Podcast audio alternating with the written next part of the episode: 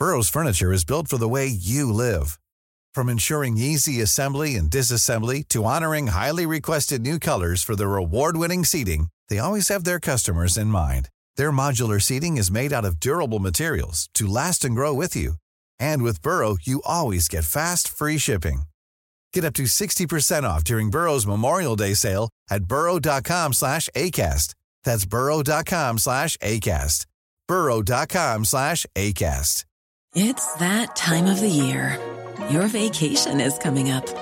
You can already hear the beach waves, feel the warm breeze, relax, and think about work. You really, really want it all to work out while you're away. Monday.com gives you and the team that peace of mind. When all work is on one platform and everyone's in sync, things just flow wherever you are. Tap the banner to go to Monday.com. I'm Sandra, and I'm just the professional your small business was looking for. But you didn't hire me because you didn't use LinkedIn jobs. LinkedIn has professionals you can't find anywhere else, including those who aren't actively looking for a new job but might be open to the perfect role, like me. In a given month, over 70% of LinkedIn users don't visit other leading job sites. So if you're not looking on LinkedIn, you'll miss out on great candidates like Sandra. Start hiring professionals like a professional. Post your free job on linkedin.com/people today.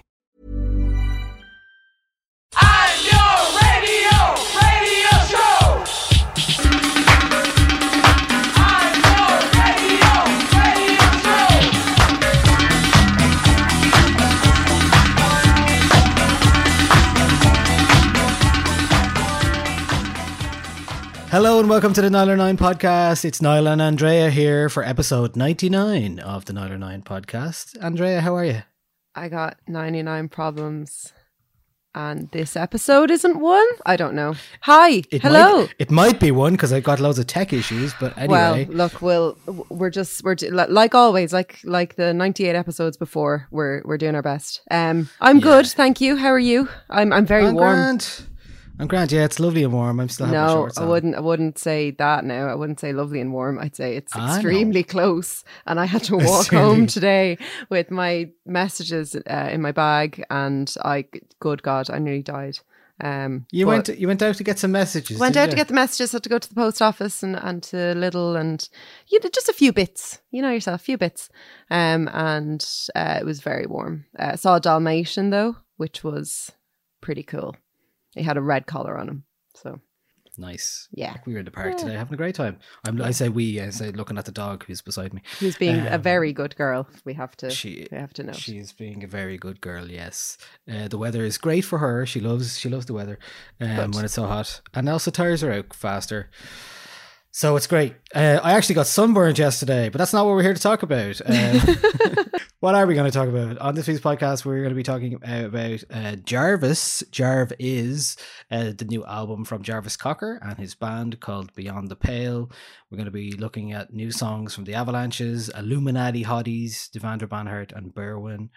And uh, up shortly, we're going to be talking to Shane Dunne of who's putting on the epic gig that's happening on Saturday, Songs from an Empty Room. Uh, Songs from a Room is a one night five venue live stream happening this Saturday from 8.30 to 10.45 p.m. featuring loads of different acts. Uh, it'll be broadcast on RTÉ2, 2FM, RTÉ Player and more. There's a very good reason why it's put on and we talked to Shane who is Shane Dunne, who is from, uh, he, he is the MD of the Indiependence Festival. He is a booker for uh, MCD. He's also a part of the Epic Group, which is the um, group of people who uh, it is stands for the Epic Production Industry COVID Working Group. So basically, they're representing the uh, needs of people who work in the live music industry beyond just the artists, like the Arts Council have been. And so I had a good chat with Shane this week about uh, all the nature of all of that stuff and how where we're at with live music right now. Uh, obviously, every week we've been talking about this, and it's kind of shifting and changing.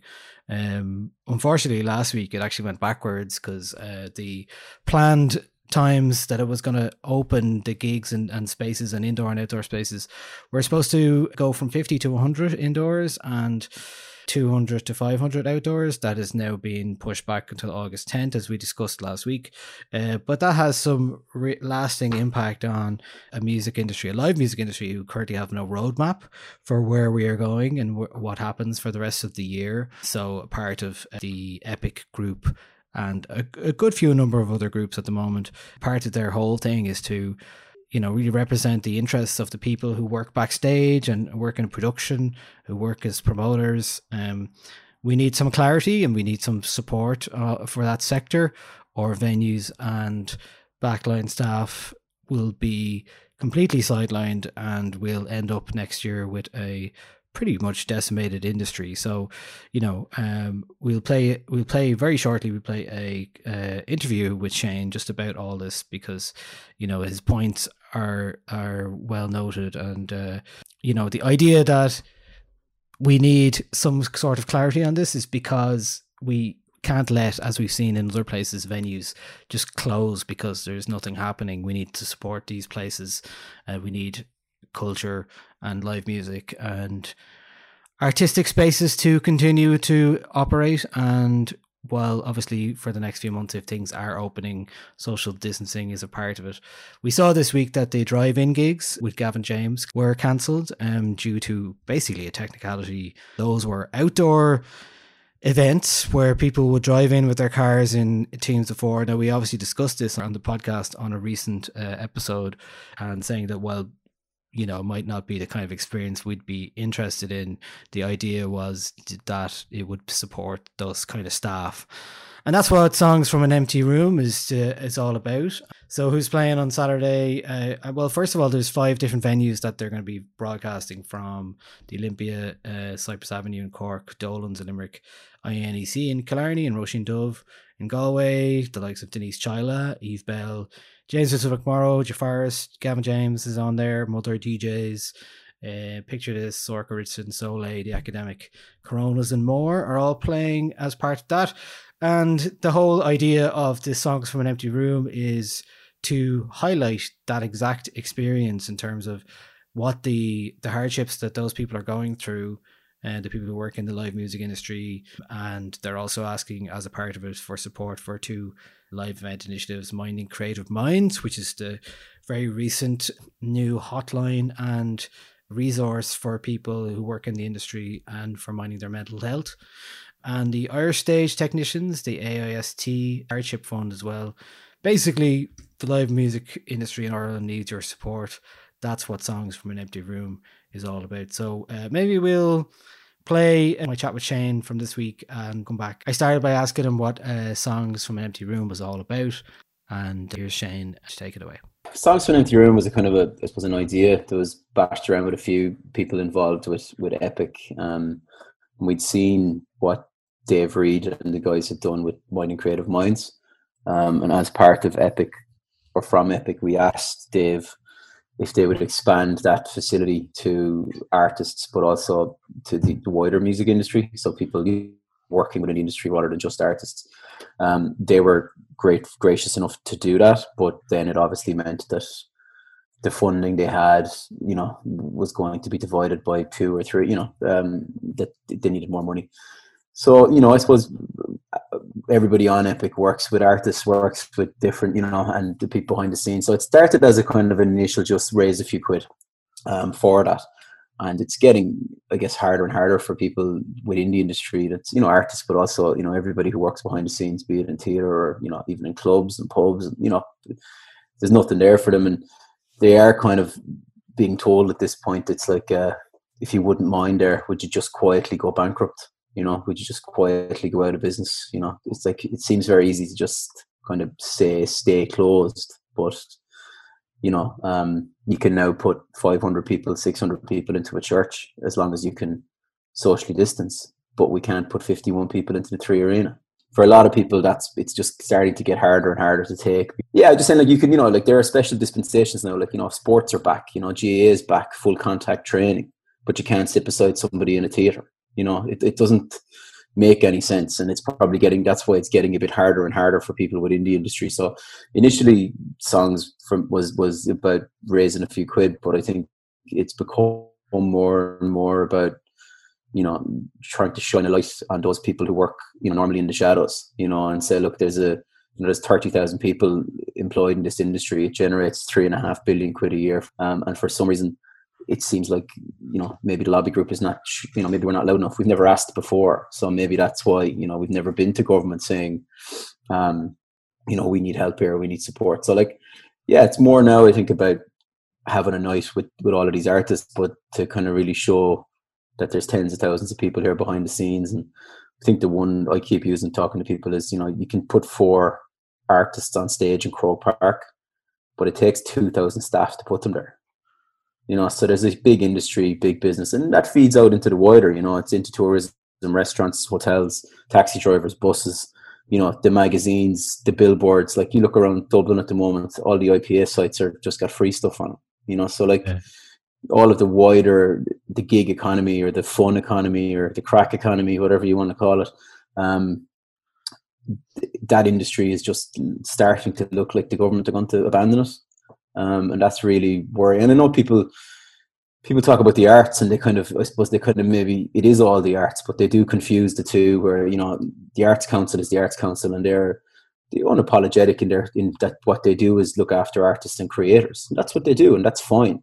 But it's probably a low single figure percentage of the industry as a whole. You know what I mean? It doesn't, you know, that doesn't trickle down to anything from your small town festival in West Cork or in, you know, West or just, you know, a lot of the stuff you would have been involved in over the years. You know, that's all commercially run. Um, so like, yeah, the live, the live entertainment sector kind of needs really to be supported now. And if it doesn't, I think we're looking at a decade of recovery. You know, if it's out, if it's gone for 12 months or more, who knows? Um, a lot of the businesses, the small, the SMEs are going to go out of business. A lot of the staff who are highly skilled people, you know, engineers, techs, they're going to go and do something else. And then when it's, you know, when we come to next summer or whenever it is, and it's, let's go back, turn the lights back on, like we just won't have staff to do it. Like we'll be, Yeah. you're going to see a big drop off. So look, that's yeah. So look, so, songs, I guess, a short version, because songs from Empty Room is quite long. Um, if you don't care about the art, if you're not into the gig, that's fine. You should care about the fact that it's it's it's a it's a direct contributor to the Irish economy. You know, it's not an industry that takes um, any money out. I mean, from since you did the the Oireachtas uh, stuff, has there been any indication that you've been listened to? Um, I think it's the first time that I've, I've we've heard kind of TDs that they do seem to get it, um, and they're kind of are separating that there's a big big industry here and that it's a contributor to the economy.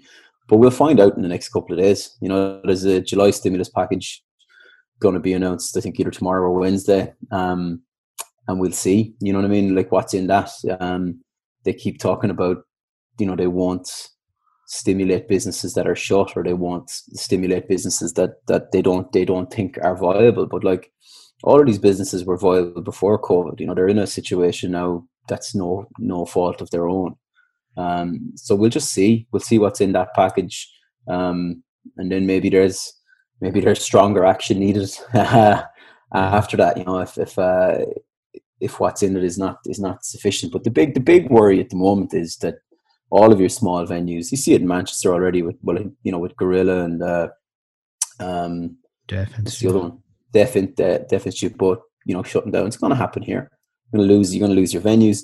Like like everybody, you know, everybody talks about Hozier and Croke Park. You know, like a couple of weeks ago on Comic Relief, but like Hozier's first couple of gigs in Ireland were Whelan's and the Button Factory. You know, like if you cut off that supply chain at the knees you don't get the next Hozier or Dermot Kennedy or you know or, or or whoever you know what I mean like, because they can't start in the three arena. you know um, and all of the businesses that that supply those places and supply the small festivals like your indie and body and soul or Sea Sessions or life they're all going to go to the wall and they're going to go to the wall in the next five or six weeks this is not a they're going to go to the wall you know they're waiting for this package and if there's not supports in it and like the supports are call it spade a spade. Like the supports are free money. You know, they've all got rate, rent, rates, you know, um, loans, you know, and like the last time I checked, I think the Irish state owned a big chunk of one of the banks, um, but yet they seem to be unwilling to kind of, as my mother would say, to put manners on them, you know, to actually say, lads,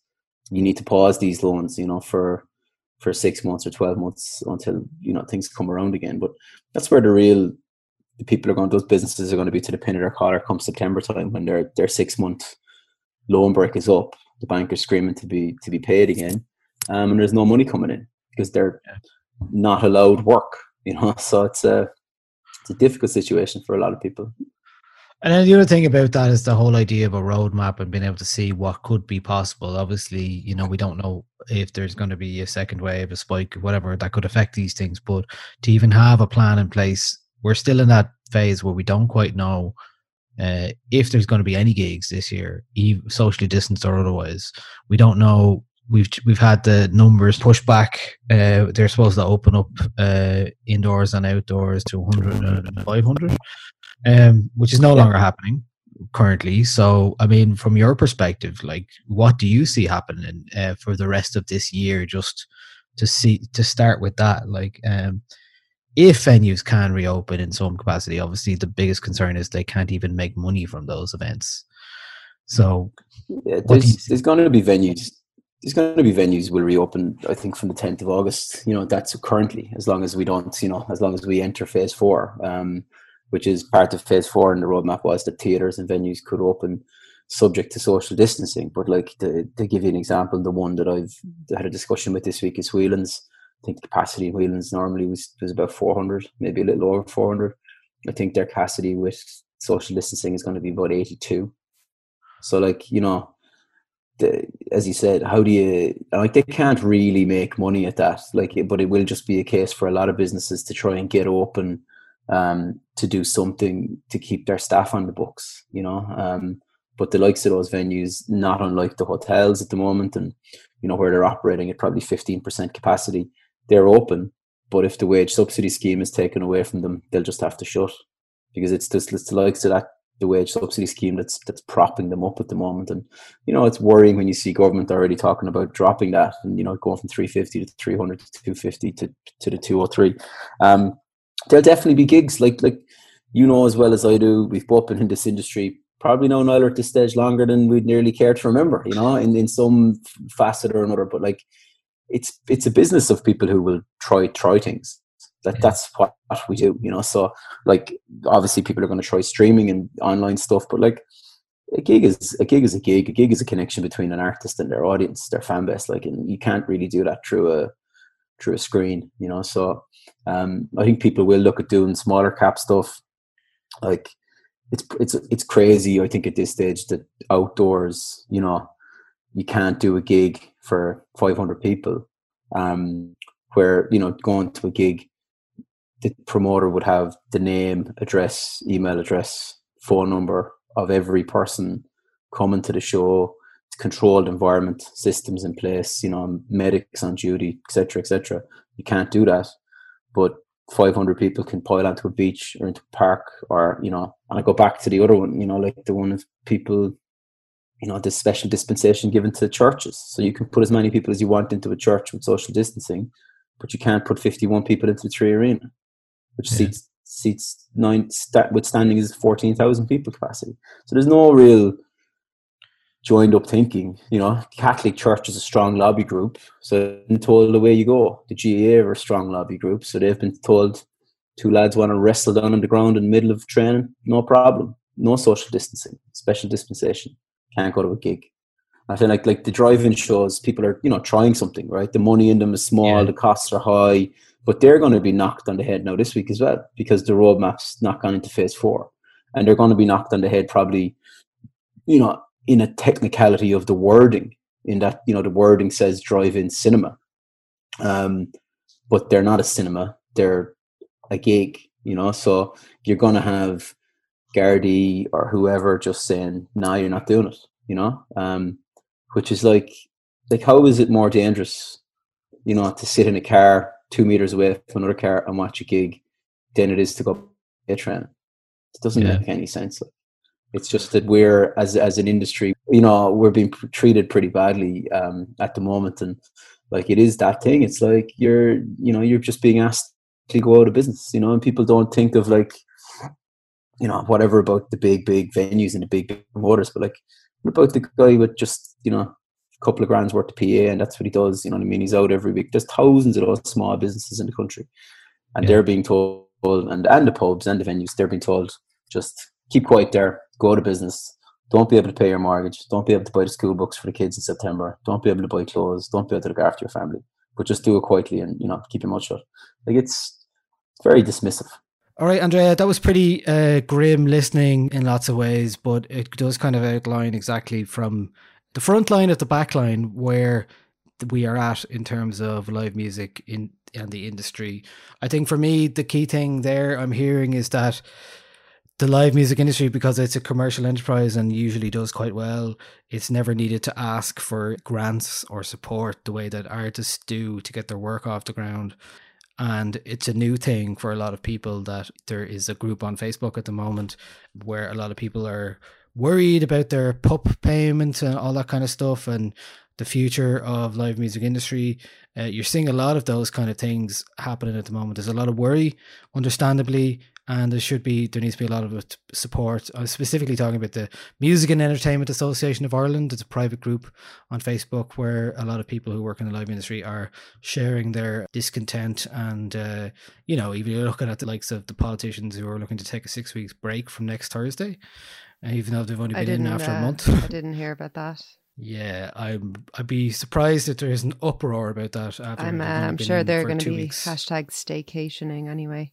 Yeah, I mean, look, the, the the live music industry is something that um that we have, and I'm talking even within the music industry that we've just taken for granted because it it, it does make money, and a lot of artists um rely on live shows to fund their albums, and like al- albums don't come out of nowhere, um, record deals don't come out come out, come out of nowhere, um all all of the the outgoings that you have as a band down down to buying instruments you know booking a bus to go on tour. These things cost money and it's something that we as punters and also we as i suppose like music journalists and in in other part of the industry take for granted. I interviewed the coronas last week and i was uh, chatting to them about this initiative actually. They they made a very good point that um if there isn't government support now um, for for people who actually run shows beh behind the scenes, not not necessarily the artists, because a, a- a lot of the bigger artists are are going to be able to ride this wave for for a while, not forever, but they'll they'll, they'll survive. Um, but it's people like lighting technicians, producers, bookers, all of those behind the scenes people who we as punters and we as gig goers don't see.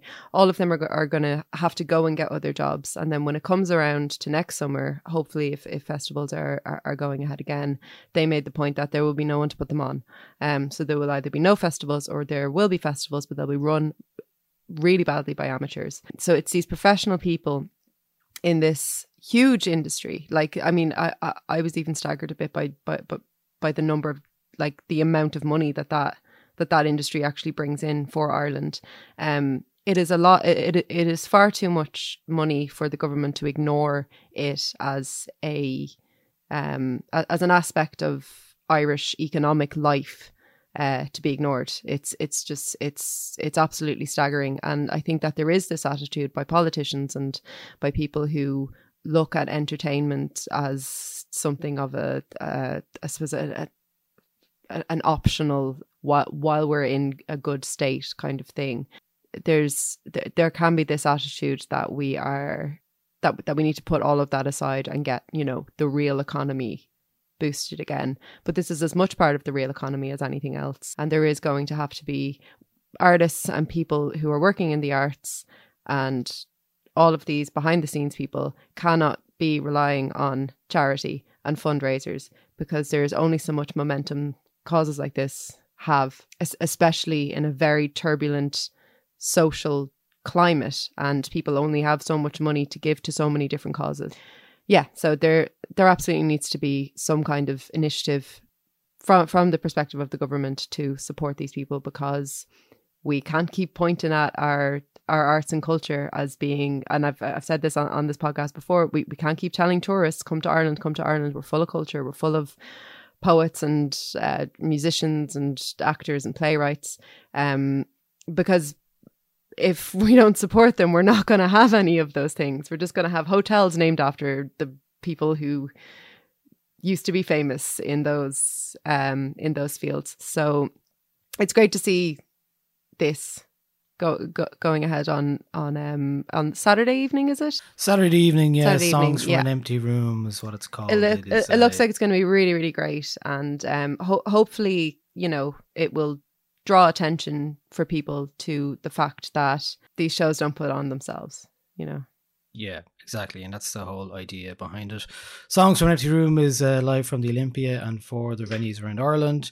Uh, as we said, the likes of James Vincent McMorrow, Soulé, The Academic, The Blizzards, Coronas, uh, Picture This, Jafaris, uh, Denise Chaila, Fia Moon, Gavin James, Lyra, and many more uh, will be playing. Um, it's on RTÉ2 at half eight in the evening on Saturday to Saturday coming, and RTÉ Player as well, and 2FM as well. Songs from an empty room.com, all in support of Minding Creative Minds and the AI, AIST Hardship Fund.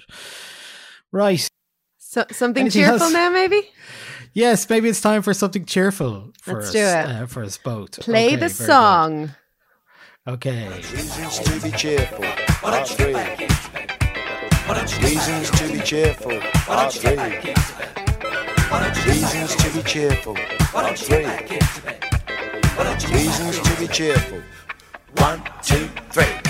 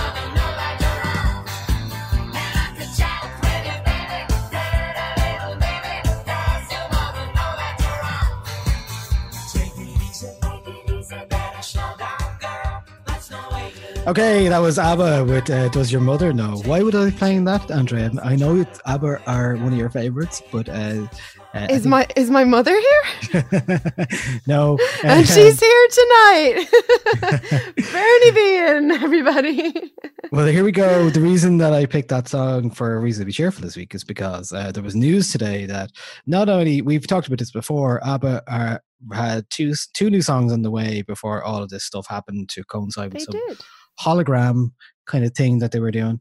Uh, but turns out they actually are going to be releasing five new songs. Um, and this uh, news came to us in a very strange way from uh, a, a podcast actually called Reasons to Be Cheerful. Um, what yeah. Now, sounds good. that's Uh, crazy It took when I looked into it. Basically, uh, Bjorn. it's an alt right platform well, for no, hate but- and fascism. There's a guy called Geoff Lloyd who interviewed Bjorn from ABBA and got this news from him. Uh, said that they were actually planning on all reuniting and getting on stage as well next year.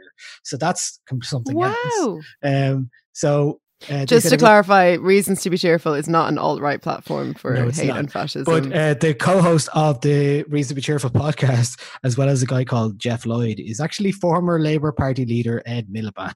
so Uh, you're messing. This is too many things that I'm like weirdly interested in. Ed Miliband hosts it. yeah, he's a co-host with. I mean, guy, I, I wouldn't Lloyd. call him alt right, but I wasn't wrong. Yeah, uh, uh, that's that's absolutely gas. So is um is Miliband all all excited about ABBA?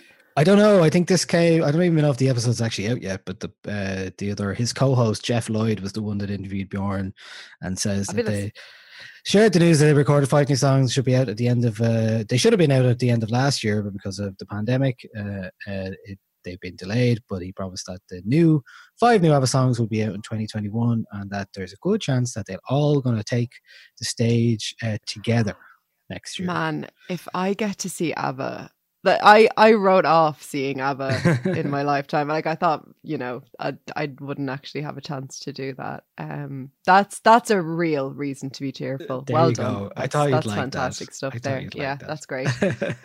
That's brilliant. Because I'll I'll go anywhere. Like I'll I'll I'll fly somewhere. Flying will that be allowed? Who knows? Look, mm, that's not. I have a reason to be cheerful.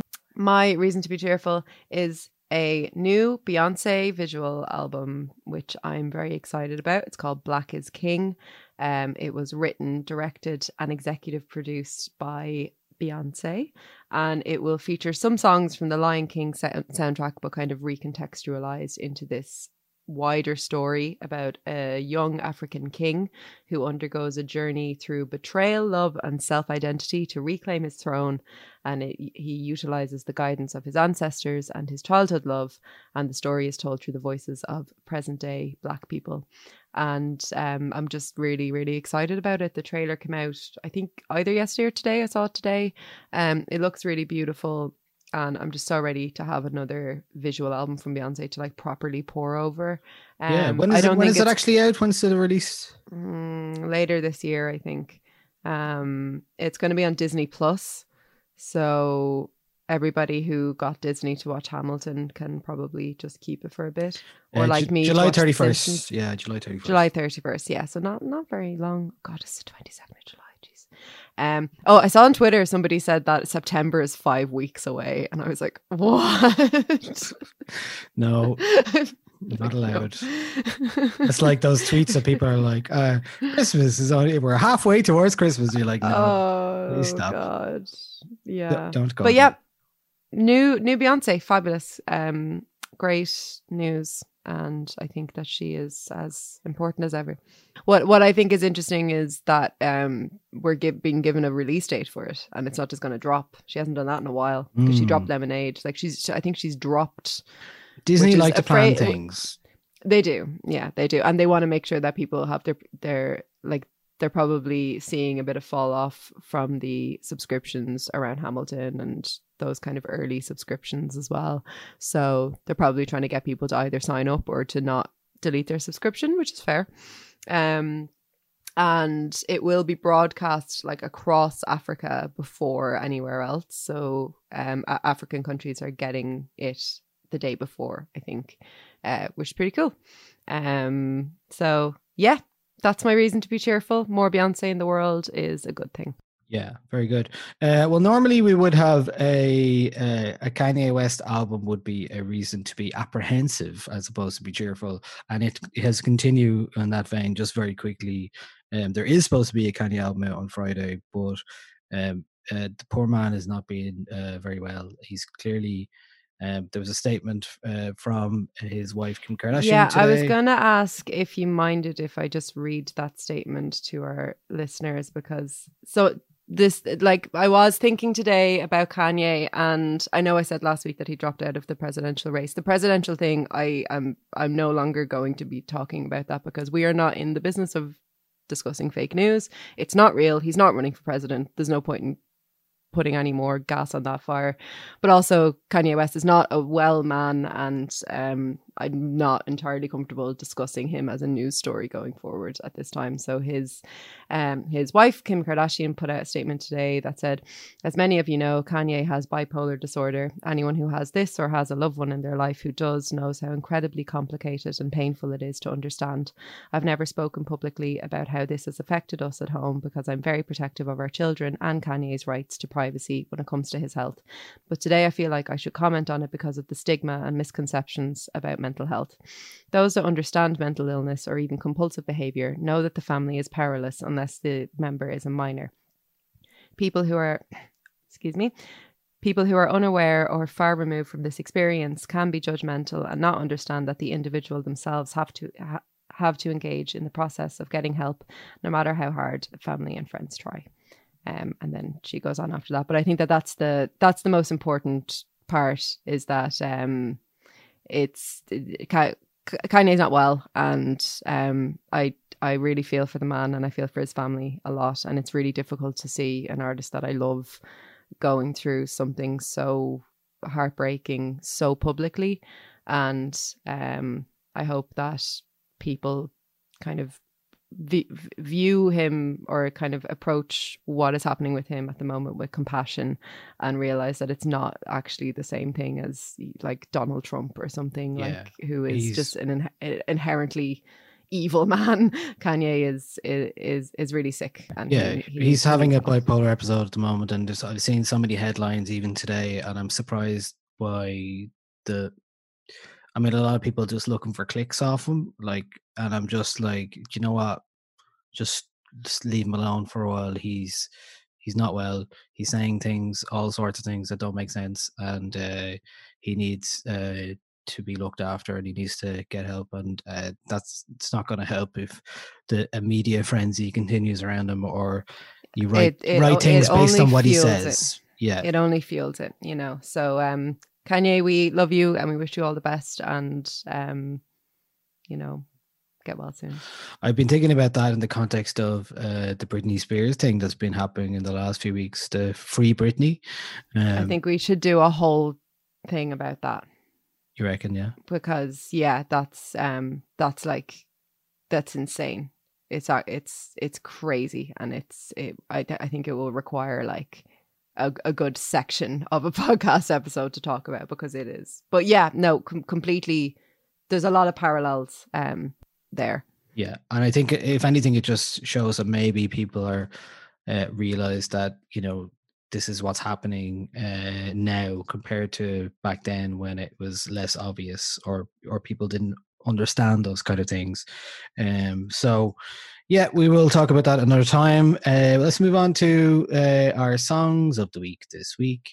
Our first track is uh, from the Avalanches, and it's called "Wherever You Go," featuring Jamie XX, Neneh Cherry, and CLYPSO. And it sounds like this.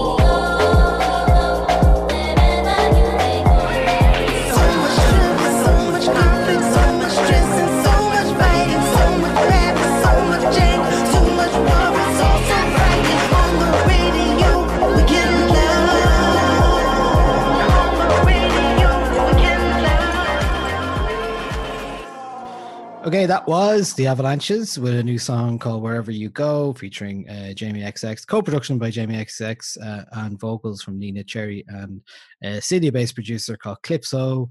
Um, it was they have been released for the Avalanches. It's the first time uh, they're they're practically uh, you know releasing tracks uh, like pretty regularly at the moment. It's like they're practically prolific the way it's gone. Um, this is the fourth song we've heard this year from a forthcoming album, presumably. We had that lovely uh, Hammond Sisters sampling "We Will Always Love You," uh, featuring Blood Orange. Uh, there was a tribute to uh, Dave Berman called "Running Red Lights," featuring Rivers Cuomo. Uh, and then these two songs today. This is the first one. There was another song as well, which which features Sananda Maitreya. Do you know who that is? Because I didn't, and I didn't realize it was Terence Trent D'Arby uh, on vocals. Uh, so that's another song that was out today, which features a sample of Vashti Bunyan's uh, Glowworms as well. Two really lovely songs and very like slightly different than the Avalanche's cut and paste style that they are kind of known for. Uh, I think from what I'm gathering about this record, it's coming from a place of um, celebrating somebody's life. It seems to be maybe uh, a an elegy of some kind. There's uh, samples in this song uh, of the Voyager Golden Record, which is a gold-plated copper disc that launched into space by Voyager One and Two in 1977. Also, Mick Jones from the Clash plays uh, piano on this song as well. Um, vocals, Neneh Cherry. If it is Neneh Cherry singing, it, it sounds like um, a bit like Santigold actually. Um, but I really like this. Uh, it's it's a different kind of vibe for uh, the Avalanches, which is nice. I think it's nice when somebody has a really established thing that they sound a bit different. Uh, but I, I can hear in some of these songs there's quite an emotional weight coming through from uh, this band, and that might not be something you'd expect um, from a band like the Avalanches. Um, they posted a statement that said, uh, along with the uh, track, said, "Why do we send music to the stars? Because our we want our voices to live forever. How else should we become pure spirits singing forever in the dark? Our stars are not where I last admired them. Our homes crumble, and we don't know which place to long for." Which is a quote from Ann Druyan.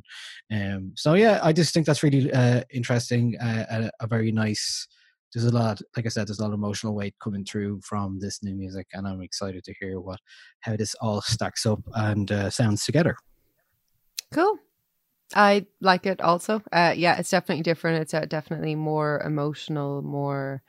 Um, I'm not sure if mature is the right word because I mean they they sort of came out uh, like they they were batting from expertise from the beginning. Do you know what I mean? Like they they had this kind of fully formed style and sound, but it, it is really interesting to hear them go a kind of a more emotional direction. Maybe there's some kind of um, influences from bands like Spiritualized there, and that idea of um, cosmic significance and music being inherently tied into that, um, which I tend to like. So um, yeah, I'm really excited for for hope hopefully it is an album, but I mean with this many songs, just put them together and it's an album. Um, all right uh, our first song of the week from you yourself is uh, the illuminati hotties uh, a band maybe one of the best band names i've heard in a long time It's good, isn't it? Yeah. good. This track is called uh, Freedom. It's from an album, Free IH. This is not the one you're looking for. While the world burns, how could you care about a fucking record? Turntables to polish off the fucking There was no love lost until you deemed that I was non-essential. my fault for being good at something sentimental.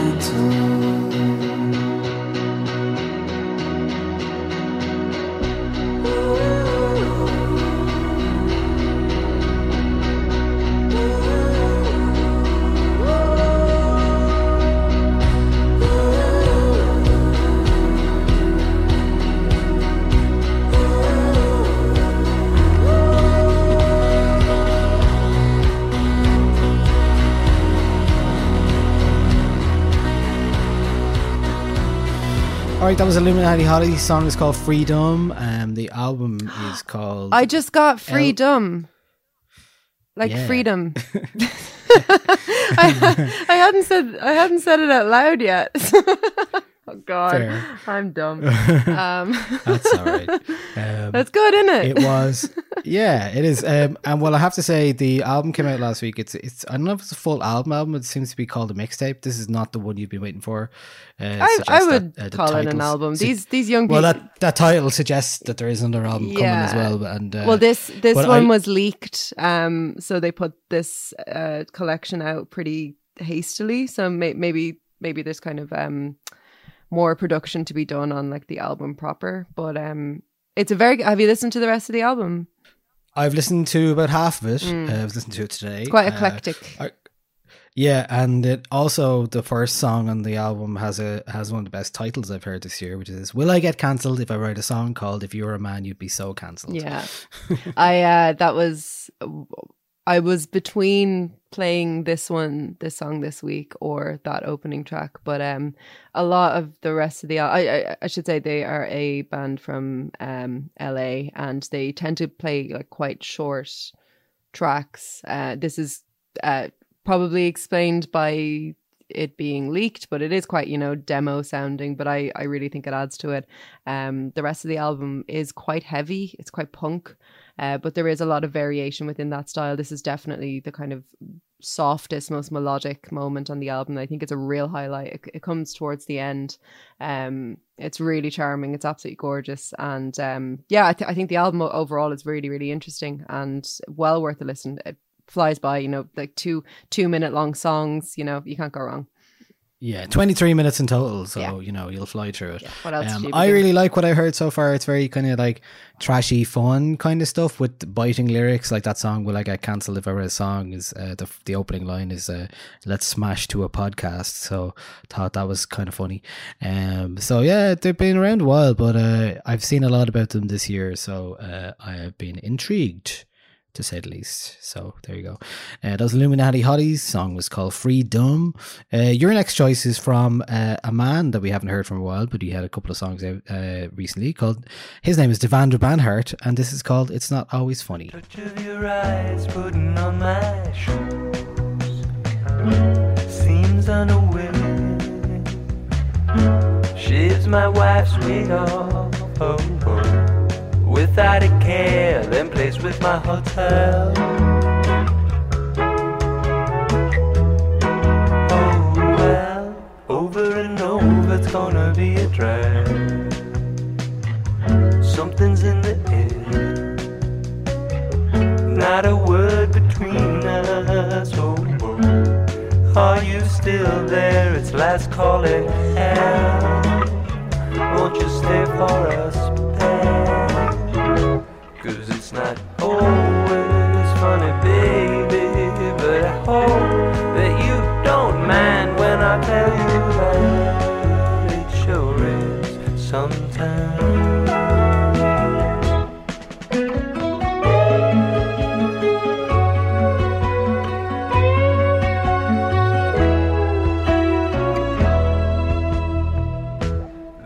So this is the third song so. from a forthcoming four-track EP. So we're three quarters of the way there. Um, and it's this sort of, I guess, bossa nova inspired, uh, loungy jazz track put through this really like nostalgic, nostalgic rather filter. Um, with this lovely, lovely brass and strings that come in there in the chorus. I think it's really charming and really engaging. Um, and it's sort of a song for our times. He he said about the song. Um, there's a line in it. I was thinking about the touch of your eyes, and he says, "Now that eyes have become our faces, I find going to the supermarket the most intimate experience. Since the lockdown, we've been hyper developing the language of looking in each other's eyes, which um, I think is really interesting. And I've definitely found that where you are being confronted by you know the windows to each other's soul while you're getting the milk in Tesco, um, and yeah, I, I think it's, it's just a really gorgeous song. I actually haven't listened to the other two that he's released uh, so far. I, I I heard this and I said I'd wait until the until the EP itself is out, but um, it's always really nice to hear him. I think he's he's really brilliant and excellent guitarist. His voice is just so calming and so melodic and so lovely. Um, so yeah, really glad he's back. Yeah, there's a nice uh, throwback vibe to this one. Very uh, uh, Mm. loungy kind of buzz. I like it. Uh, Yeah. It is Devendra Banhart. Okay, our final track this week is from Berwyn. Uh, this is on song called Trap Phone. Hear me out, I got something to say. Today they caught my boy slipping and stabbing. To you, it's just another episode of this madness. To you, it's just another black you in his antics. But oh, here, man, when it rains, it pours. It leaves puddles on floors, it leaves mothers distraught. You know your mum doesn't deserve half of the stress that you've bore. I know your mum, that's a good woman, G. Trust me, good to the core. I used to see your mum every time I go visit mine in prison. Working nights at the front that's just trying to feed her children. But still, you playing games. Games. Don't get me wrong, you're not the only one here trying to be champion. I'm just saying to their champions who you almost became. But you don't seem to see it the same. And you and your brother, you're both just like brothers to me. So if you go, it leaves a hole in my soul. And if they have a funeral for you, I probably won't even go. I don't be crying in front of people, I only cry on my own.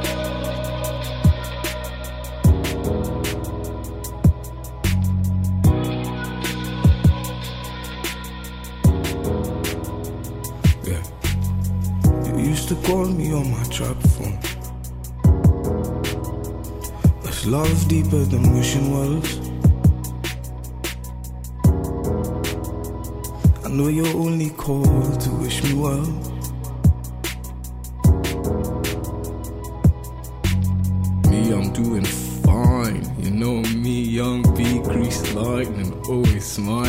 I just wonder if you're fine on the other Okay, side. Berwyn is a uh, artist that came to me um, earlier this year. I heard him on the Benji B's radio show, uh, one of those shows I try and listen to every week because I always discover lovely, great new music. Uh, and this was one of those songs. Uh, he is a East London artist who also featured on the Everything Was Recorded album earlier this year from Richard Russell.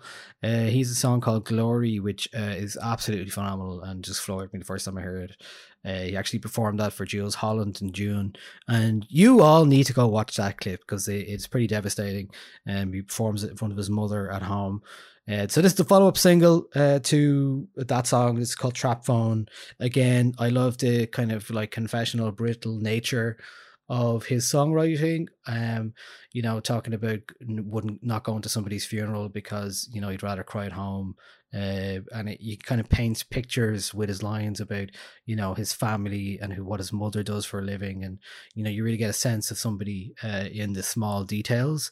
And as well as that, it's also a really lovely production uh, kind of thing that reminds me a little bit of like James Blake here and there, but in that kind of James Blake uh, 2020 where he's writing uh, songs um, as opposed to producing songs, if you know what I mean, you know. Um, so that is Berwyn, uh, song called Trap Phone. Did you get a chance to listen to this one? Um, only a couple of times, but I really liked what I hear. Um, I didn't know about that live performance for Jools Holland, so Oh, I will. so good. I will check that out because So that good. sounds really sad. Yeah, it's uh it's definitely worth a watch. So uh, do check that out. Yeah, uh, it's Berwyn. The song is called Glory. Uh, the one on Jools is called Glory. That one is called Trap Phone. Okay, it is time for our album of the week. This week, uh, we're going to be talking about Jarvis Cocker's new album with his band. The band is called Jarv Is, and the album is called Beyond the Pale. And uh, to give you a flavor of that, we're going to play a song called Must I Evolve? With two single cells. Now it gets exciting because cells start dividing. Organism. Now we can go swimming in that primordial soup.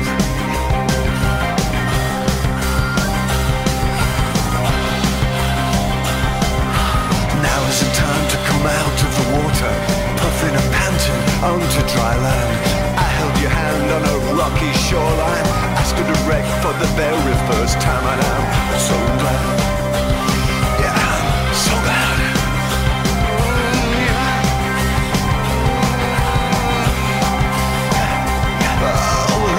Shelter.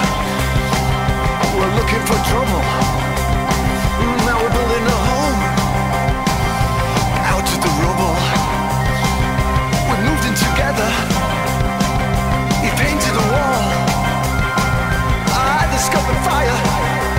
Even giants started small.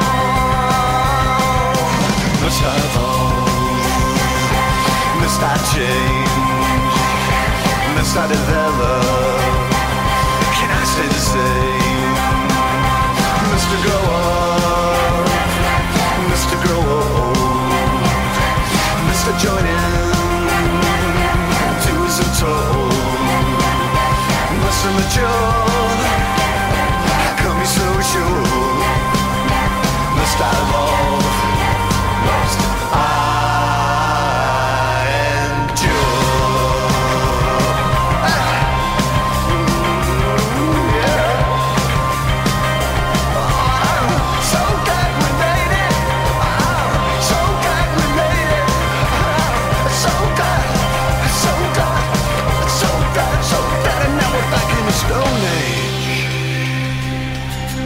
Okay, uh, so Andrea, why are we talking about this this week? This is the first time we've heard from Jarvis Cocker in a solo capacity, or although it's not really solo capacity, but it does have his name. He is the titular artist on it.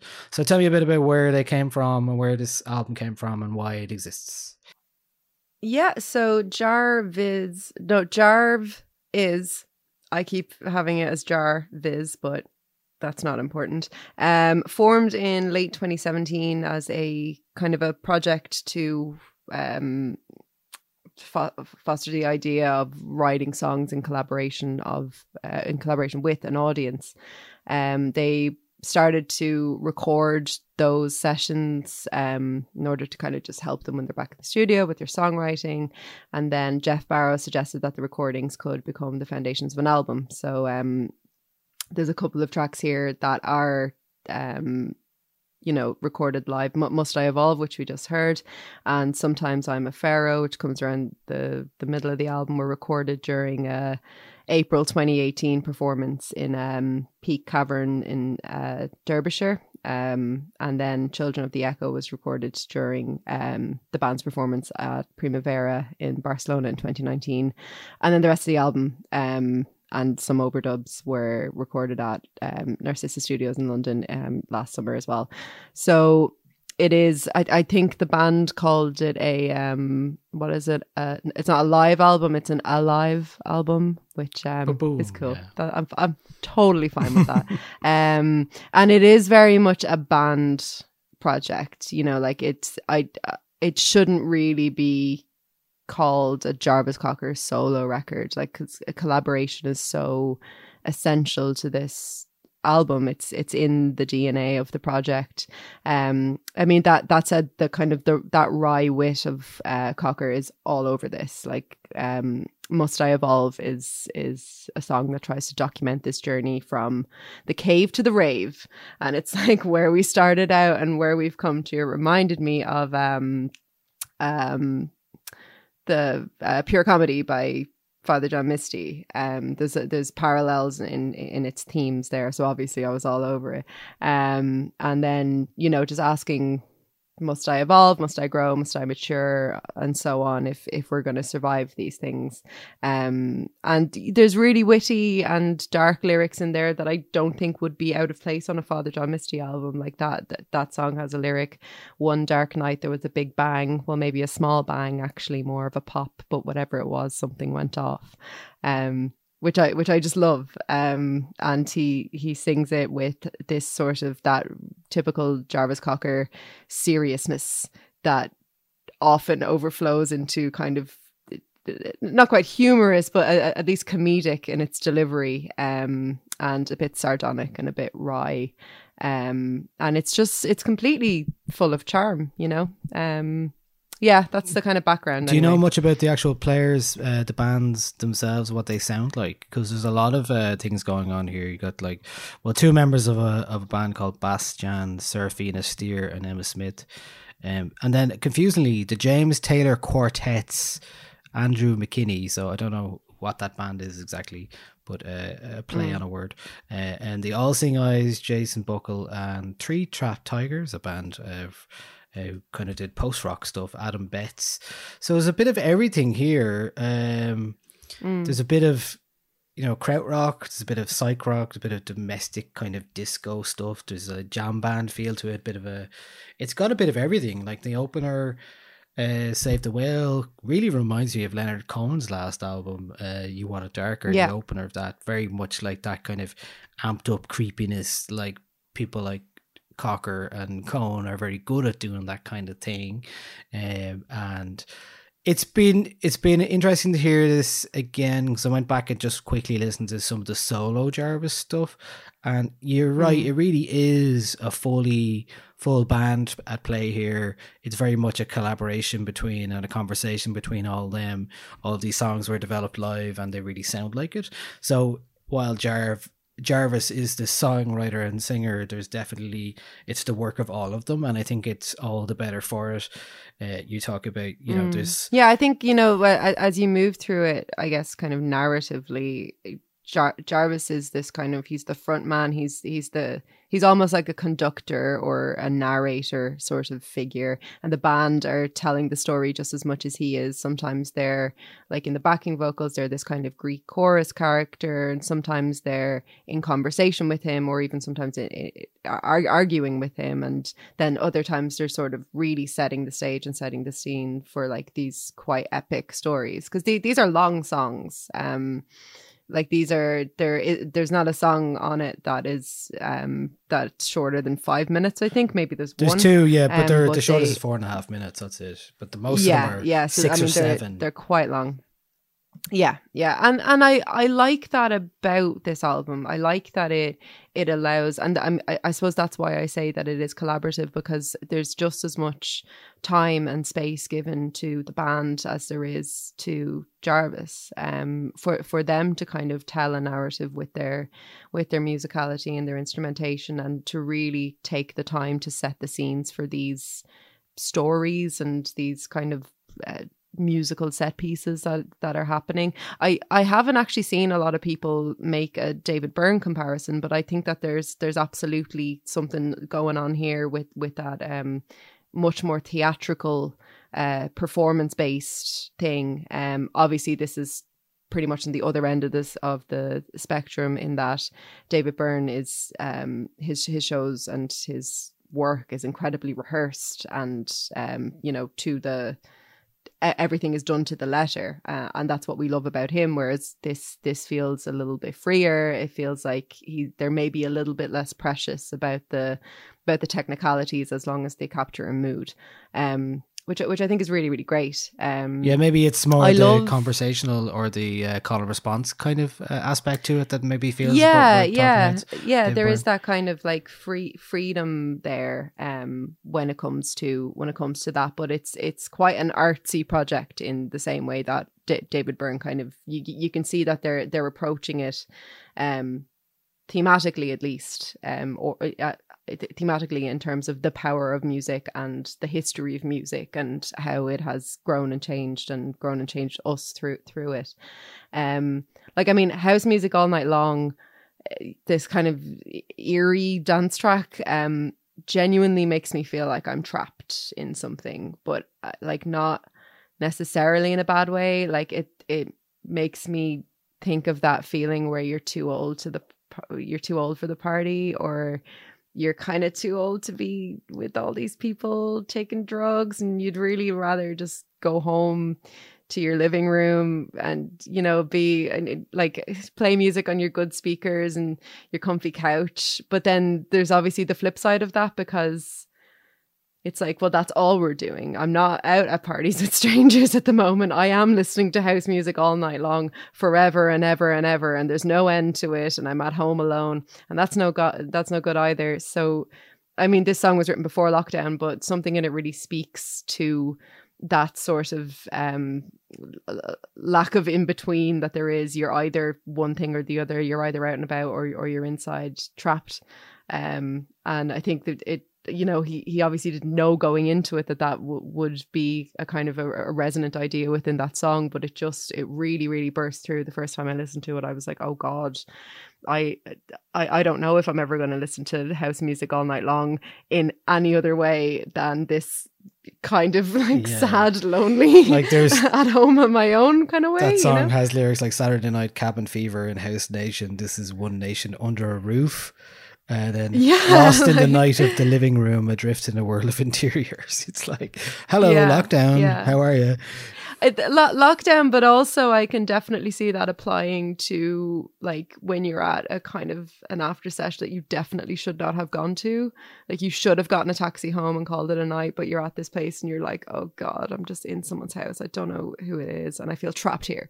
And I'm listening to dance music all night long, you know? Um it's it's a really cool nuanced song in its lyrics and it also sounds great. It sounds it sounds nearly it's like eerily industrial or something um and i i I, I love it i really i think that that for me is the standout track on the album definitely Yeah, there's a song, uh, uh, Am I Missing Something as well, which had a, a really good uh, standout line. Uh, I don't want to dance with the devil, but do you mind if I tap my foot? Uh, I love that. And then uh, there's lots of those kind of very Jarvis esque lines. Uh, Children of the Echo, the closest. There's only seven songs here, 40 minutes in total. So, you know, it just kind of fly by pretty quickly. Uh, Children of the Echo, you say I don't communicate, and the next line is just no comment. Um, so, you know, there's loads. That's those great. Are those and there's there's there's another goddamn this claustrophobia because I should be disrobe, disrobing you, uh, which I like a lot. I think that's in uh, that's in dance music all night long. I actually. also but yeah, I mean, sorry. I also hear some parallels to the likes of Nick Cave in terms of how he's he's uh, commanding this band and these songs, uh, and then there's the likes of you know the kind of more uh, esoteric. Uh, sometimes I'm Pharaoh reminds me a bit of the band Suicide sometimes as well. So there's a lot in here, and I think when I went when I was listening to this, I was like, this is very enjoyable. It's very enjoyable. I'm not the biggest Jarvis fan, as in like I wouldn't really stick him on that often, or or Pulp in general. I do, but I do have an appreciation for him as an artist and Pulp as a band. And uh, I was I was texting a friend today about Jarvis Cocker because he he also really liked the the album, and I was saying that I think Jarvis Cocker is the person in the world who I most want to think I'm cool. like if I met them, I would really want them to think I'm cool because to me, he's like the coolest guy. Like he's just so he's just so cool. And even when I was a kid, I remember uh, like Common People was like my favorite song when I was a child. Like I just would bop away to it. It really connected with something within me. Loved the music video. So young. And I didn't know for years that Jarvis Cocker was this sort of like, I guess, like geeky king when it came to music. I I just thought he was like so cool and his glasses were so cool and he was so tall and he danced really cool, which I think actually explains a lot about me yeah, um, going forward in life. it's funny. but yeah, like, yeah, I remember. Uh, yeah, it, it it's mad. I like- remember Sally Cinnamon on our previous podcast, the Loose Joints that we for a while. She was talking about Talking Heads, and she's like, uh, "I just thought they were banned for kids because, like, that's what they sound like." I just like, you know, Talking Yeah, Heads. she was like that when I was young. I just thought they were banned for kids because they're fun.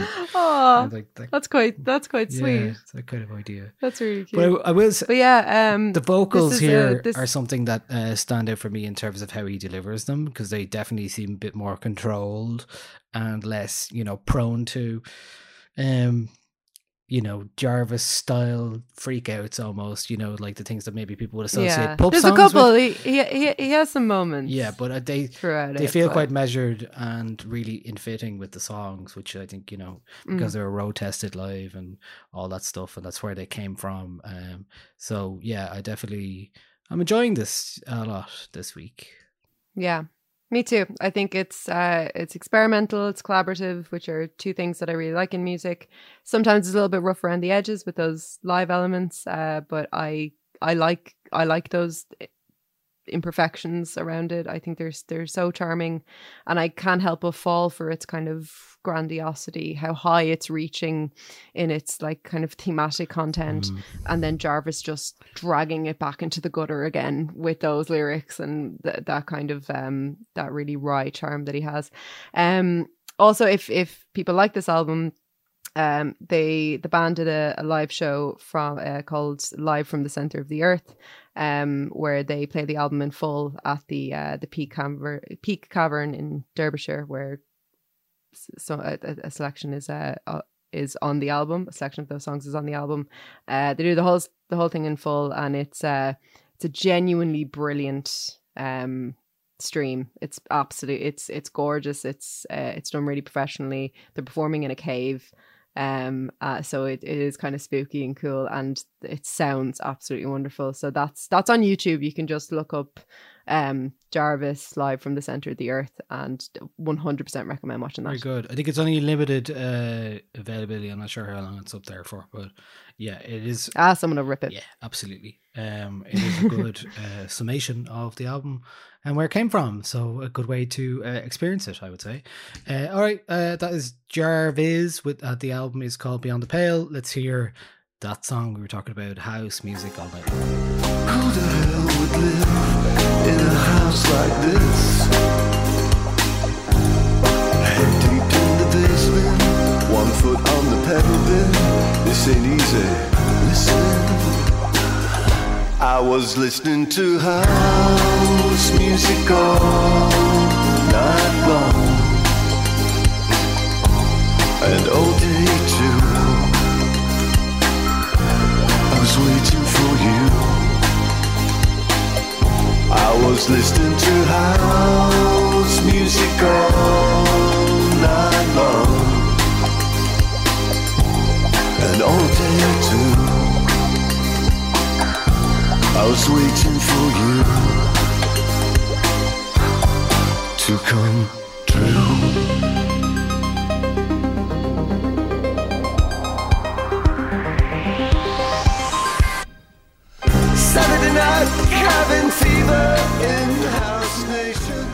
That was our album of the week from Jarvis, uh, Jarvis Cocker, and uh, many friends uh, called Beyond the Pale. Uh, Dre, what else have you been up to this week? What's been consuming you? Did you buy your Father John Dis- Mi- Father John Misty mask? I did. It hasn't arrived yet. Well, that's- that's um, good. But I did. I did buy it. Yeah, I'm very excited. Um, I have three things this week. Uh, the first is the HBO series The Plot Against America. Don't know if you've watched it yet. Have you heard of it? I have not. It's I need something new to watch. Oh, good golly. I've never said that before in my entire life. never said good golly. Good golly, you're gonna like this one. Uh, so it is uh, an, from uh, Philip or from David Simon rather, who we know from The Wire. Hmm. Uh, it's an alternate history miniseries based on the Philip Roth novel of the same name.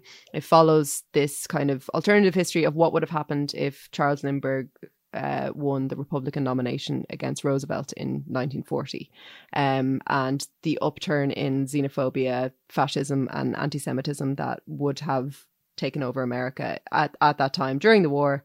Uh, as a result, it's basically what if the what if Germany won in World War II, um, and what would America look like? And it's told from this perspective of a blue collar Jewish family. Winona Ryder's in it. Um, who else is in it? Zoe, Zoe something. Can't remember her name. Um, there's there's a few famous people in it, but it's not like it's not really focused on that. Like mo- actually, most of the actors in it are relatively unknown. Zoe's on, um, and it's genuinely brilliant. Like the dialogue and some of the sets uh really really remind me like so some of the conversations that happen like out out in the street in like the Jewish neighborhood I'm like oh yeah this has a real like season 1 of the wire uh, like guys sitting on the couch kind of feel to it but it's um it's shot absolutely beautifully and it you know obviously has a lot of parallels with the kind of rise in all right nationalism that's going on at the moment um but it doesn't it doesn't whack you over the head with the kind of current parallels. It's very much a World War II based story um, about how easy it is to to to kind of um, for for those kind of things to happen. I could not recommend it enough. Um, if like I mean, obviously I've just come off the back of watching a show like Succession, which is obviously you know a lot of money in it, really really well made, excellent script, excellent characters, all of that, uh, and this has been a really nice thing to follow that up with in, in in terms of quality. I've only seen it's six episodes long. I've seen three, so I'm halfway through it. They're an, an hour long, and um, I really, really, really recommend it. It's great.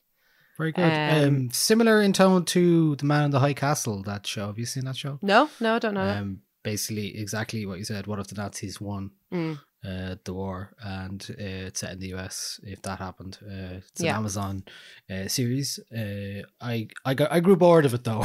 I have to say. Okay, but yeah. that was they did two seasons of it, but I I I, I think I stopped about three quarters of the way through the first one. I was just like, I've Okay. had enough. I've had enough of this. But Yeah.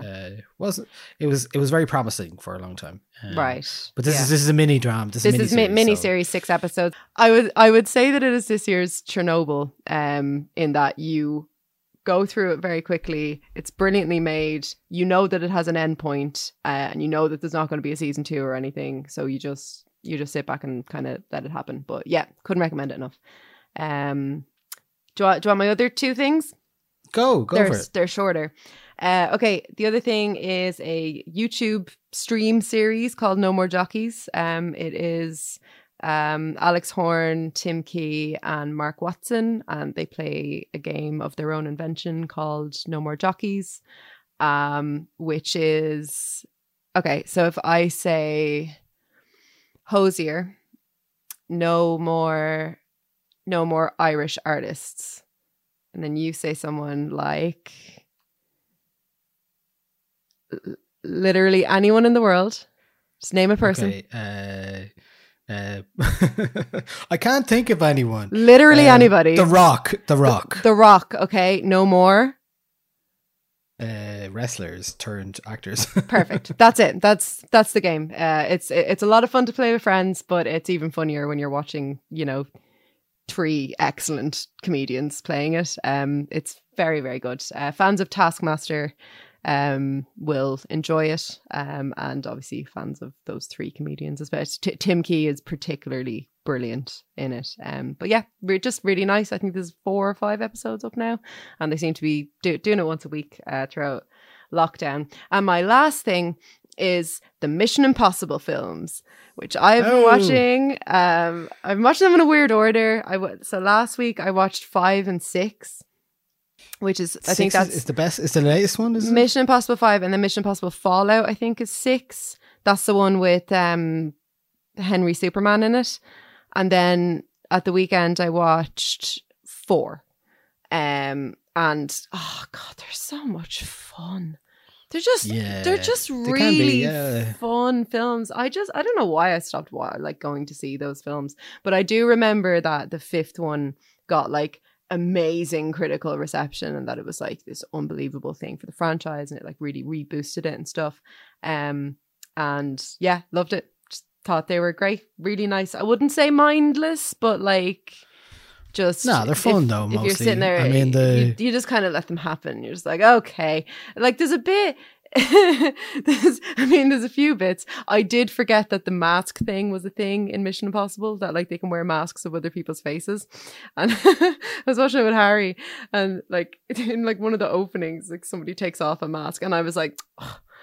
like ugh, that's not that it was like unrealistic, but I was like, oh, it's a bit of a like Deus ex ma- ex machina kind of thing. And he was just like, no, the mask thing has been a thing since Mission, Mission, Impossible 1. So I was like, okay, that's fine.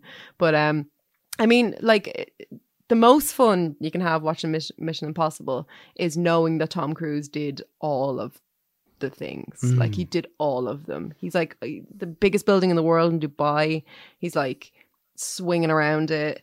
Um, while stuff like there's a big sandstorm coming. It's just it's just great fun. It's just great. Tom Cruise cannot be stopped. I yeah, you you want the the big action from Mission Impossible for sure, and also you know just that's all you want really. Yeah.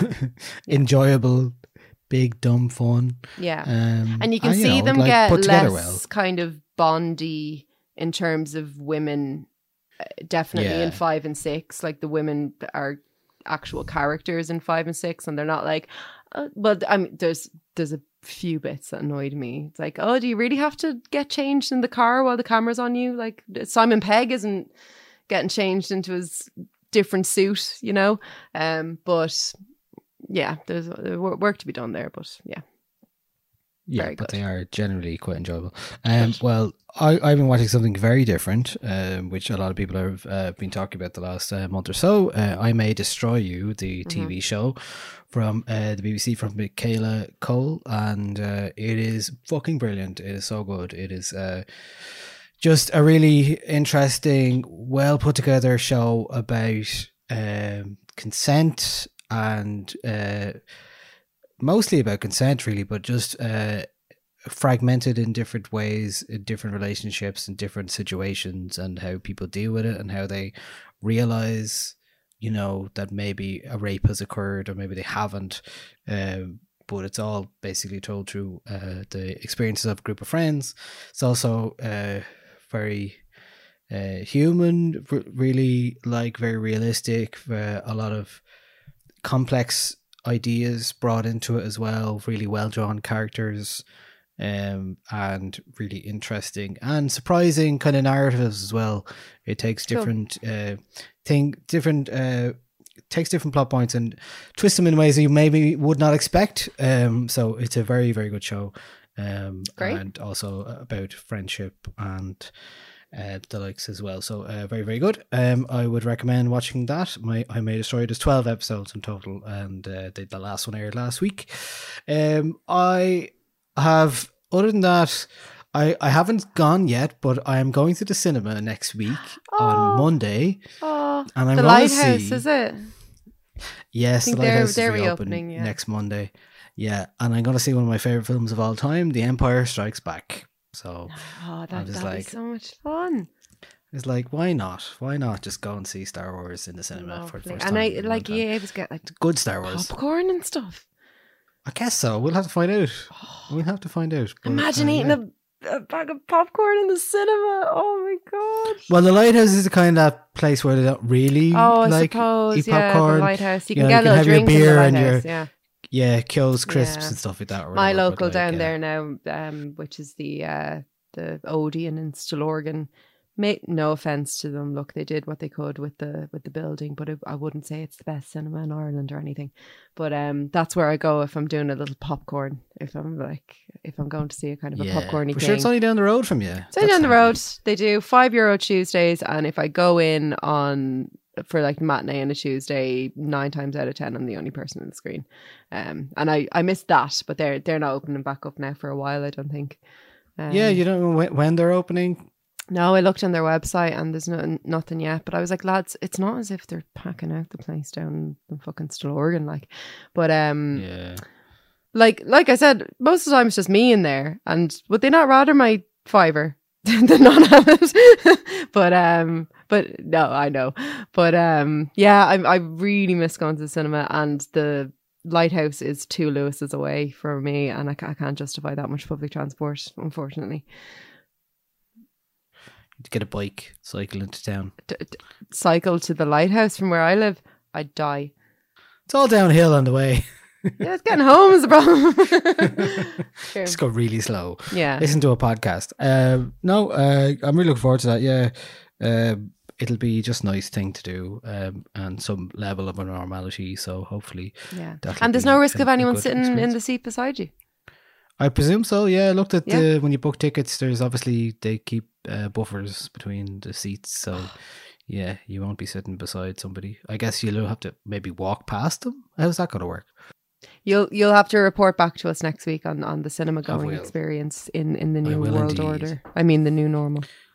Yes. Um, other than that, I've been listening to uh, the Silverbacks album a lot that we reviewed last week. I think Yeah. it's brilliant. Um, been really enjoying that. Also been uh, listening to Moodymann's new album uh, this week. Uh, he had an album a couple of months ago. It's only on Bandcamp at the moment called Taken Away. He's the Detroit house legend, but a lot of the album has a lot of soul and funk and just uh, I've been really enjoying that. Uh, so wrote about that on the site this week, or one of the songs from it at the very least. Uh, really enjoyed it. A lot of great new music happening at the moment. Uh, I will say, uh, and this is something for myself as well. Personally, I've been listening a lot to the Patreon playlist that I make for uh, people on Patreon who subscribe to us. So every week, Monday or Tuesday, usually I send a playlist of songs that I'm listening to that I really like. So I spent most of my weekend listening to those ones. Cool. Um, and I thought there was great stuff on that uh, this week, if I do say so myself. Um, and so I'll be very much enjoying that. Also, uh, I've been listening to the Land of the Giants podcast is uh, back for season two, and it's about Netflix and uh, their dominance uh, in the streaming wars. Um, so that's uh, been an interesting listen as well. Cool. So I've been really enjoying that. Also, listening to a lot, a lot- of Run the Jewels because why not? Why not? Exactly. Exactly. Exactly. Um, yeah. So next next week's hundred. yeah, we're 100 episodes old next week. We keep it 100. true to form, we still don't know what we're doing. I've had Do a couple of need to do something suggestions, but like lads, if we if we come next week and we just do a normal episode and don't make a big deal out of it, yeah. don't It's don't be mad. we'll see. We'll see. Maybe um, I thought about doing maybe a I'll quiz. wear, wear a hat. we get we get people in to do a quiz over Zoom. We can discuss I- this off mic. I've done a, I've done a lot of quizzes. You've done a lot so of quizzes, to be fair. and I think yeah, people are okay. like, God, if someone invited me to a quiz now, I'd be like, no, no, I, Yeah, I will no. not do that. Um. Get out of it. yeah, we'll see. All right. But yeah, we'll Very see good. us next week for 100. Yeah, episode 100 next week. Fair to square. Um, tell your friends. And uh, we are always here uh, most weeks uh, uh, on all platforms, nine or nine. So do find us and uh, leave a review and subscribe to the Patreon as well. More importantly, because right now, like everyone else in who works in anything tangentially uh, related to music, is struggling. So we're all struggling. So unfortunately, that is where we're at. Um, okay, uh, our tune that's going to play us out this week is from God Knows, the OG. Uh, it is called "Move the Needle." Fucking love featuring- this song. Oh my god. Oh, Yes, and also like go on to Bandcamp, like buy it, but also watch the video. God knows there's a high Yeah. kick in it, and I I lost my shit. I'm not even gonna lie, I lost my shit when it happened. I was like, yes, yeah, I love this track. Very good. It is great. It's from a forthcoming EP called Who's Asking 2, which is basically the follow up to the one in February. It'll feature an East Coast uh, remix of the uh, Who's Asking track. So you got to hear that when it's coming. Uh, so, uh, but this track features MuRli, who's uh, MuRli and God knows and Denise have been everywhere this week, Man, this oh year. man, So they're they're all- doing they're it. great. They're great. Yeah, so we may be talking to Denise uh, very soon as well. So um, hold tight for that one. This one, this track also features uh, a verse from uh, a Cork MC called Boney as well, which is uh, new to me. Which is, you know, something you got to respect for. God knows, always bringing new people to the table and giving them a platform. He's really good at that. So uh, yeah. We'll hear more of that soon. The, that is out uh, on, at the end of August, but this track is out now on Bandcamp. So it's on flyhighsociety.bandcamp.com. That's it from us this week. Andrea, thank you very much. Thank you, Niall, and thank you, listener. And thank you, Daffodil, for being quiet in Thank the corner. Thank you. Daffodil. You're the best. Okay. bye, bye, bye, Okay. bye, bye. Bye. It's been a difficult and angry night in cities across America with defiant protests and clashes with police in a number of cities. All this in the wake of last Monday's death in Minneapolis of George Floyd while being detained by police. 11.59 on the toilet. You know, same crap different day. Coming to your life from revelation, yeah. Why does this all feel like a very long day? Sometimes I feel like I'm writing my life away, night and day, night and day, till I reap the fruit. That's my fight for day, and I kill the beat. That's the wild Atlantic way. I came to shift the game like a very long kiss, and I'm still too keen. Call me Royal Robbie. I back my Arsenal like my name is Robbie. I'm one of them MCs that you can't copy. Here we go again, time's moving so again. Back in the position to say I don't know again. Used to be in the center of my own truths. Now I'm not sure I can back my own proofs. Information highway filled with car crashes. Ashes to ashes, this is what grief is. Slept days away, ate pain away. And in a pandemic, who cares what time is? Greatest IG lies don't bring back lives. Surprise, surprise, it's still cool black lives. Some don't sing a thing, and I'm not surprised. Nah. No one knows the violence it took to become this gentle, and I will not settle for less than my best. As God knows, rap, they will tell you yes. Yes, I got a concrete chest. George and Amar conversations making you awkward. You uncomfortable, you wanna close my doors. I just run through walls like it's Hogwarts. Shock tactics from the edge lords. So I praise the Lord and I put them on edge. Up the believer, up for the cynic. Road less traveled, I know it's not scenic.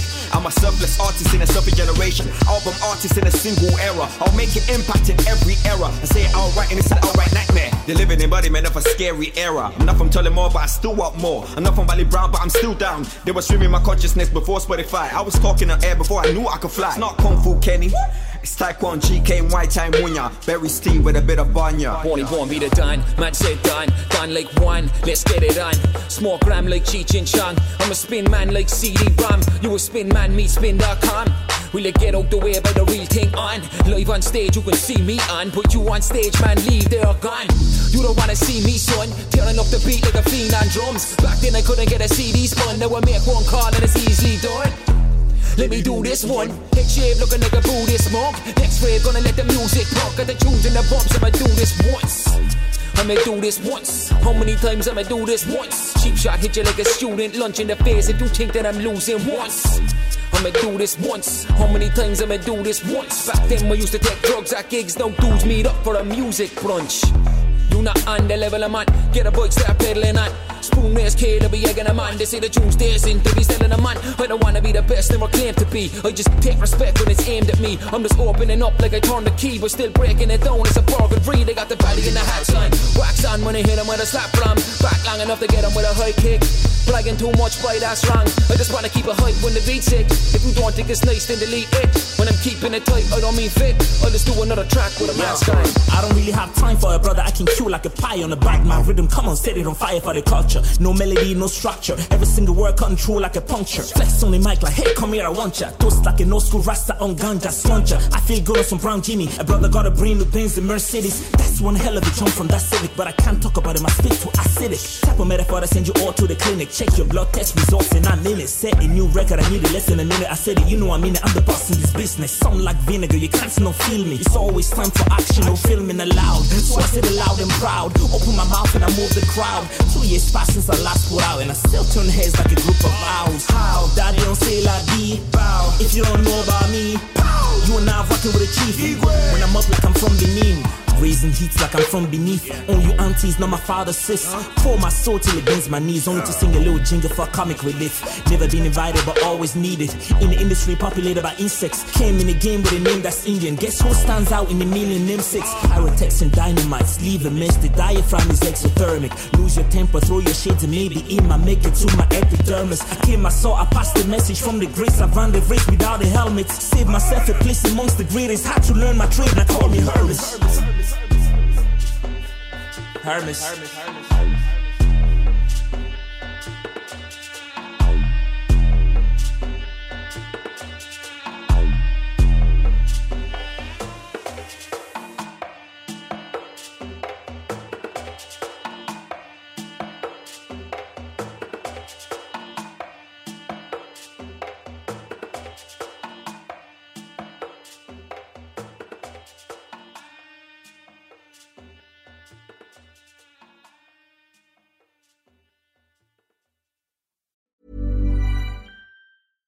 Even when we're on a budget, we still deserve nice things. Quince is a place to scoop up stunning high-end goods for 50 to 80% less than similar brands. They have buttery soft cashmere sweaters starting at $50, luxurious Italian leather bags, and so much more. Plus, Quince only works with factories that use safe, ethical, and responsible manufacturing. Get the high-end goods you'll love without the high price tag with Quince. Go to quince.com slash style for free shipping and 365-day returns. Planning for your next trip? Elevate your travel style with Quince. Quince has all the jet-setting essentials you'll want for your next getaway, like European linen, premium luggage options, buttery soft Italian leather bags, and so much more. And is all priced at 50 to 80% less than similar brands. Plus, Quince only works with factories that use safe and ethical manufacturing practices. Pack your bags with high-quality essentials you'll be wearing for vacations to come with Quince. Go to quince.com slash pack for free shipping and 365-day returns.